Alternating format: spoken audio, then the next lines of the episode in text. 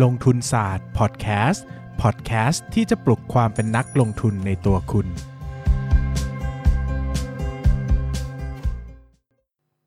สวัสดีครับ ยินดีต้อนรับเข้าสู่รายการลงทุนศาสตร์พอดแคสต์รายการที่ชวนทุกคนพัฒนาความรู้ด้านการเงินและการลงทุนไปด้วยกัน วันนี้นะครับก็เป็นอีกหัวข้อหนึ่งที่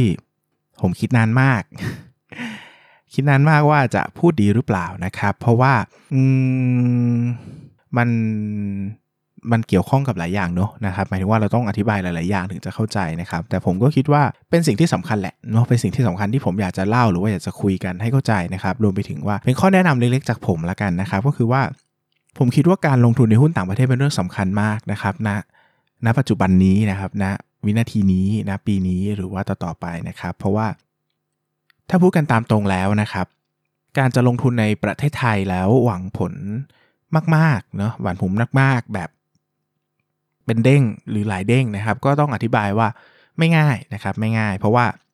ตลาดภาพใหญ่นะครับ ตลาดภาพใหญ่เนี่ยมันดูตื้อๆตันๆเนาะมันไปไหนไม่ค่อยได้นะครับ ส่วนหนึ่งมาจากประเทศไทยเข้าสู่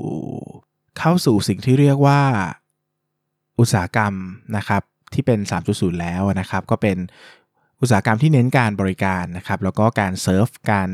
การให้บริการภายในประเทศนะครับดังนั้นเนี่ยก้าวต่อไปหรือ move ต่อไปที่ทำให้ประเทศไทยมีการเติบโตของ GDP ระดับมหาศาลได้นะครับหรือว่าก้าวข้ามไปเป็นประเทศที่พัฒนาแล้วเนี่ยมันคือการส่งออกนะครับสินค้าหรือบริการที่มี value premium มากๆนะครับจนสามารถตั้งราคาได้และขายไปทั่วโลกได้ อันนี้เป็นสรุปคร่าวๆนะครับใครอยากฟังไปหาฟังในเทป วิวัฒนาการของเศรษฐกิจไทยได้นะก็ถามว่า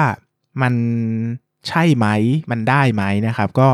ก็หลายคนก็ถามเนาะแล้วก็คุยกับผม ผมก็บอกว่าเอ้ยจริง ๆ แล้วผมยังไม่เห็นภาพสินค้าชิ้นนั้นนะนะครับ หรือว่าหรือว่าของชิ้นนั้นนะที่เป็น winner ของของประเทศไทยนะครับโอเคมีคนหลายคนบอกว่าเอ้ยแบบเอ้ยสินค้านี้ไปขายที่ต่างประเทศนะ สินค้านี้ดังนะหรือดังนั้นอะไรเงี้ยนะครับ แต่มันไม่ได้ Impact ขนาด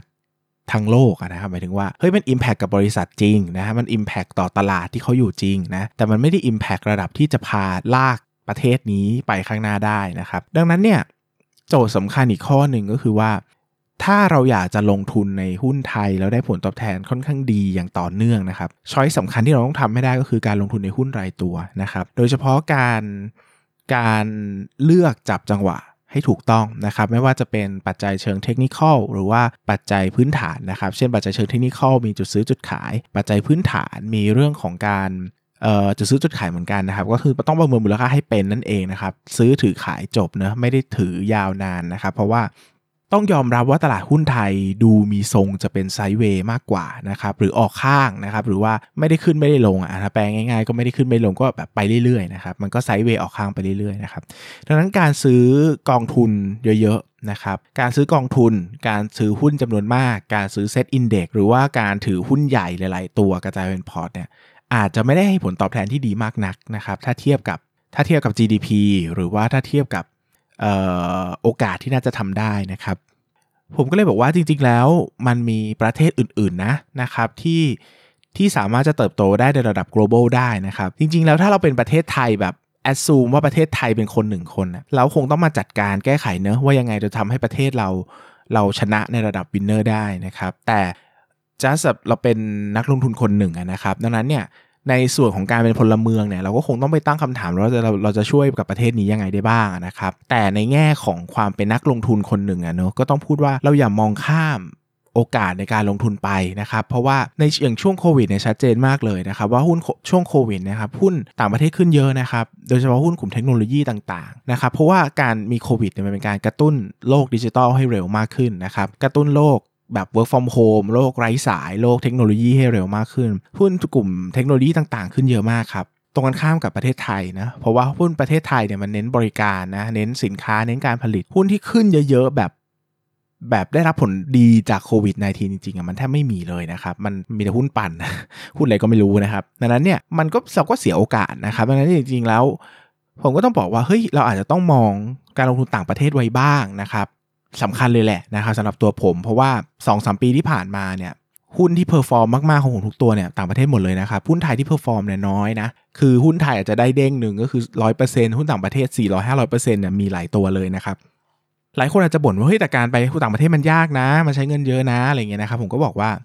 จริงๆ แล้วเราลงทุนในกองทุนรวมได้นะนะครับแล้วก็วันนี้ไม่ได้มาโฆษณากองทุนรวมให้กองไหนด้วยนะ ก็จะบอกว่า ลองไปอ่านลองลองลองไปอ่านตัวของแบบสรุปสารสนเทศอะไรของเขานะครับใบชี้ชวนของเขาว่ามันโอเคไหมเขาลงทุนในหุ้นกลุ่มไหน แล้วมันตรงใจกับเราหรือเปล่า แล้วก็อาจจะทยอยลงก็ได้ ลองซื้อดูก็ได้นะครับเพราะว่าเรามันก็คือการลงทุนอะเนาะมันก็คือการทดสอบสมมติฐานของเราเองนั่นแหละว่าเราคิดถูกหรือคิดผิด สุดท้ายแล้วเราอาจจะต้องตั้งคำถามใหม่ว่าเฮ้ยแล้วอะไรเป็นเหตุผลที่ทำให้เราไม่ไปลงทุนต่างประเทศล่ะ ซึ่งผมเชื่อว่าส่วนใหญ่มันมาจาก ไบไบแอสนะครับหนึ่งคือเรื่องโฮมไบแอสแหละว่าเราก็เชื่อว่าเรารู้ดีกว่านะในประเทศไทยอะไรเงี้ยซึ่งแน่นอนว่าเรารู้ดีมากเลยอะ แต่ตลาดไม่ไปไหนอะมันก็ทำกำไรยากนะ บางทีไปที่ประเทศอื่นที่เราอาจจะรู้น้อยกว่าเขาแต่ตลาดมันวิ่งทั้งตลาดอะมันก็ได้เงินนะครับสก็คือมันเป็นเรื่องของความใส่ใจแล้วก็เวลานะครับว่าโอเคผมก็เข้าใจได้นะครับว่าการที่คุณซื้อหุ้นต่างประเทศเนี่ยมันต้องเทคความพยายามมากขึ้นนะทอตั้งใจมากขึ้นนะอะไรเงี้ยนะครับมันไม่มีคือการซื้อหุ้นไทยมันคือการนั่งอยู่กลางตลาดหุ้นนะมันก็มีข่าวสารมาวิ่งกระแทกหูทุกวันนะไม่ต้องพยายามนะครับแต่การซื้อหุ้นต่างประเทศมันคือไป ไปซื้อหุ้นที่อยู่ในโลกอื่นอะบางทีมันข่าวมันชงชางมากที่นู่น แต่เราไม่รู้อะไรเลยเพราะเราไม่ได้ติดตาม อยู่ในนั้นตลอดมันต้องใช้ความพยายามใช้เวลาใช้ความรู้มากกว่านะครับแต่อย่างที่อย่างที่ผมบอกว่าโอเคอะคุณทำไม่ได้คุณก็ลงทุนในกองทุนรวมก็ได้นะครับหรือว่าเลือกตัวที่คุณคิดว่ามันมั่นใจมากๆว่าโอเค คุณตามได้แน่ๆแบบมันใหญ่โตซะคุณเห็นทุกอย่าง หรือว่าข่าวมันก็ดังในประเทศไทยด้วยนะครับยกตัวอย่างนะ เช่นอย่าง Google นะครับ Facebook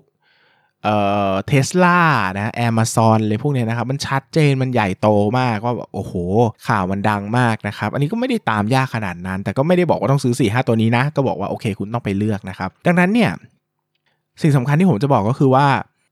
อันนี้เป็นสมมติฐานของผมนะครับ ว่าจริง ๆ แล้วสภาพเศรษฐกิจไทยค่อนข้างโตยากนะถ้าพูดในความเป็นจริงเนาะเรากำลังจะเข้าเป็นสังคมผู้สูงอายุแล้วนะครับแล้วก็ตัว GDP เองของเราก็ค่อนข้างจะตื้อๆมานานแล้วนะครับดังนั้นเนี่ย ในฐานะนักลงทุนนะครับ ถ้าอันนี้ก็พูดกันตรงๆว่าผมกันกับนักลงทุนจำนวนมากเนี่ยก็ก็คุยกันว่าเออไปต่างประเทศมันท่าง่ายกว่าเหมือนกันนะมันแปลกเนอะที่เราจะคิดว่าไปต่างประเทศเป็นท่ายากเปล่าเลยครับเพราะไปต่างประเทศเนี่ยเราซื้อหุ้นแล้วหุ้นมันดีมากครับ ไม่ต้องทำอะไรเลยอะ่ะคือซื้อตัดสินใจเหนื่อยตอนซื้อแค่นั้น แต่พอซื้อเสร็จแล้วปุ๊บกำไรมันมาทุกไตรมาสเลยครับ ราคามันก็ไปตามไปเรื่อยๆ ตามกำไรมันนะครับมันก็ถือได้นานบางตัวบางตัวถือมา 2 ปี 3 ปีแล้วไม่ต้องคิดเรื่องสวิตเลยเพราะว่ากำไรมาตลอดนะครับอาจจะราคาอาจจะตกบ้างอะไรบ้าง แต่กำไรมันมาเราก็ไม่ได้ซีเรียสเนอะเรารู้ว่าตลาดหุ้นมาเดี๋ยวมันก็มาอีกนะครับแต่ตลาดหุ้นไทยมันมีความรุ่มรุ่มดอนดอนสูงนะครับหุ้นเล็กหุ้นกลางก็ไม่ค่อยมีเสถียรภาพด้านกำไรเท่าไหร่นะหุ้นใหญ่มีเสถียรภาพกำไรสูงๆก็ราคาก็มันหนักมากแล้วนะครับมันโอ้โหมูลค่ากิจการเป็นแสนล้านนะครับหวังจะเด้งหนึ่งมันก็ไม่รู้จะเด้งเมื่อไหร่เนาะมันอึดอัดมันตึงไปหมดนะครับมันใหญ่มากนะครับแล้วก็อย่างที่บอกว่าหุ้นใหญ่ของเราก็ยังเน้นทำธุรกิจในประเทศอยู่ดีนะครับก็ยังพึ่งพารายได้จากประเทศไทยอยู่ดีดังนั้น ถ้าประเทศไทยไม่ได้โตแบบก้าวกระโดด มันก็ยากเหมือนกันที่หุ้นเหล่านี้จะโตแบบก้าวกระโดดเนาะยกเว้นว่าเขาพุ่งพุ่งตัวออกไปทำธุรกิจที่อื่นนะซึ่งเราก็ยังไม่เห็นที่มันชัดเจนเท่าไหร่นะก็พอมีบ้างนะครับพอมีบ้าง แต่ก็ยังไม่เห็นรูปธรรมเชิงกำไรเท่าไหร่นักนะครับดังนั้นเนี่ยก็เทปนี้ก็ ถือว่ามาตอบคาถามแล้วกันว่าเราจำเป็นต้องลงทุนในหุ้นต่างประเทศไหมนะครับเพราะว่าจริงๆก็ถูกถามเยอะนะครับ โดยเฉพาะตอนไปออกบูธแจกลายเซ็นหรือว่าเจอกับเพื่อนๆนักลงทุนที่ไม่ได้เจอกันทางหลังเพจนะครับหลายๆคนก็มาเพื่อถามว่าเออแบบมันถึงเวลาแล้วหรือยังพี่อะไรเงี้ยนะก็จะบอกว่าเฮ้ยพี่ว่ามันถึงเวลาแล้วนะ ตรงไปปะแต่โอเคอะมันจะกี่เปอร์เซ็นต์ของพอร์ตเราว่าอีกทีอาจจะสิบยี่สิบเปอร์เซ็นต์ห้าสิบเปอร์เซ็นต์หรือร้อยเปอร์เซ็นต์มันแต่ละคนมันไม่เท่ากันเนาะแต่แต่แต่ จุดนี้การเป็นนักลงทุนมันไม่ได้มีกรอบแล้วว่าจะต้องลงทุนแต่ในประเทศไทยเท่านั้นนะนะครับมันไอ้กรอบความได้เปรียบ เชิงความรู้เชิงประเทศเลยมันเจือจางไปหมดอะมันกลายเป็นว่านักลงทุนหลาย ๆ คนรู้ดีมากนะครับหมายถึงว่าโหเก่งไปหมดเลยบางทีอาจจะรู้หุ้นเรื่องหุ้นเวียดนามเก่งกว่าคนเวียดนามแท้ๆอีกนะครับมันก็เป็นไปได้นะครับดังนั้นเนี่ยเรื่องของข่าวสารอินเทอร์เน็ตเลยมันทำให้ทุกอย่างมันมันเบลอไปหมดแล้วนะครับแล้วเราก็มีโอกาสลงทุนในหุ้นอะไรก็ได้โดยที่เราแทบจะซื้อหุ้นในทุกตลาดหุ้นในโลกอยู่แล้วนะครับก็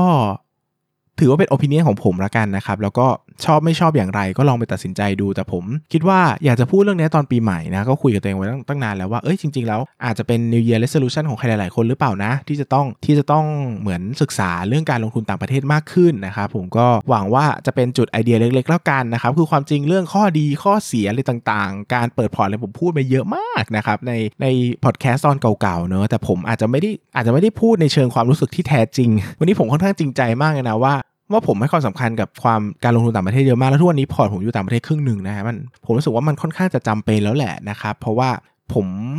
ผมรู้สึกว่าเศรษฐกิจไทยมันไม่เหมาะกับการซื้อเป็นก้อนใหญ่นะครับ หรือว่าไม่เหมาะการซื้อเหมาแพ็คมันเหมาะกับการซื้อรายตัว แล้วก็ซื้อรายตัวแบบต้องตามด้วยอะถึงเวลาต้องขายไม่ต้องหาใหม่ตลอดดังนั้น ถ้าใครอยากได้แบบถือยาวๆรอนานๆนะครับ ก็ถือไปเรื่อยๆ 5 ปี 10 ปีเงี้ยต่างประเทศผมว่ายังพอมีให้ให้ลุ้นให้เห็นกันได้อยู่นะครับ ก็ ก็อันนี้ก็ฝากไว้เป็นความเห็นของผมแล้วกันนะครับ ยังไงก็สนใจก็ลองดูกองทุนรวมก็ได้นะครับ ลงทุนไม่เยอะดีเดี๋ยวนี้ไม่ไม่กี่พันก็ซื้อหุ้นต่างประเทศได้แล้วนะครับ ก็อาจจะเป็นจุดเริ่มต้นก็ได้นะครับ หรือว่าใครอยากจะไปเองนะครับ ก็บางประเทศก็ไม่ได้มีขั้นต่ำนะนะครับ ก็ซื้อได้ก็ลองศึกษาหาข้อมูลกันนะครับ ส่วนใครที่จะมาถามเรื่องโบรกเกอร์นะครับผมก็จะพูดเสมอว่าผมไม่แนะนำโบรกเกอร์ให้นะนะครับวงเล็บถ้าเขาไม่ได้มาจ้างผมลงโฆษณานี่ก็อีกเรื่องนึงนะเป็นการทำงานเนาะแต่โดยทั่วไปเนี่ยโบรกเกอร์หุ้นต่างประเทศเนี่ยผมอยากให้เลือกเอง เพราะว่ามันมีเงื่อนไขเยอะข้อกำหนดเยอะนะครับอันอันนี้เก็บค่าคอมเท่าไหร่อันนี้เก็บค่าคอมแบบไหนคิดแบบรายไม้หรือรายวัน หรือว่าไม่จำกัด หรือว่าอันนี้เก็บค่ารักษาหุ้นไหมมันมีหลายอย่างมากเลยอะถ้าคุณไม่ศึกษาเลยแล้วคุณอะผมให้โพยไปแล้วคุณเดินไปเปิด แล้วคุณไม่รู้อะไรเลยเดี๋ยวมันจะ ชิบหายนะครับถ้าพูดกันตรงๆนะก็เลือกเองเถอะนะเลือกเองเถอะศึกษาเองเถอะนะครับจะซื้อหุ้นต่างประเทศอะถ้าเลือกโบรกเกอร์เองไม่ได้ ผมว่าก็ลำบากแล้วนะนะครับเพราะว่าหุ้นต่างประเทศมันยากกว่าหุ้นไทยเยอะเลยนะครับก็ลองเลือกดูนะครับลองเลือกดูสำหรับวันนี้ก็ขอบคุณทุกคนมากครับหวังว่าทุกคนจะมีความสุขในปีใหม่นะแล้วก็หวังว่าจะมีความสุขการลงทุนครับ สวัสดีครับ อย่าลืมกดติดตามลงทุนศาสตร์ในช่องทางพอดแคสต์ player ที่คุณใช้ แล้วกลับมาปลุกความเป็นนักลงทุนกันใหม่ในลงทุนศาสตร์พอดแคสต์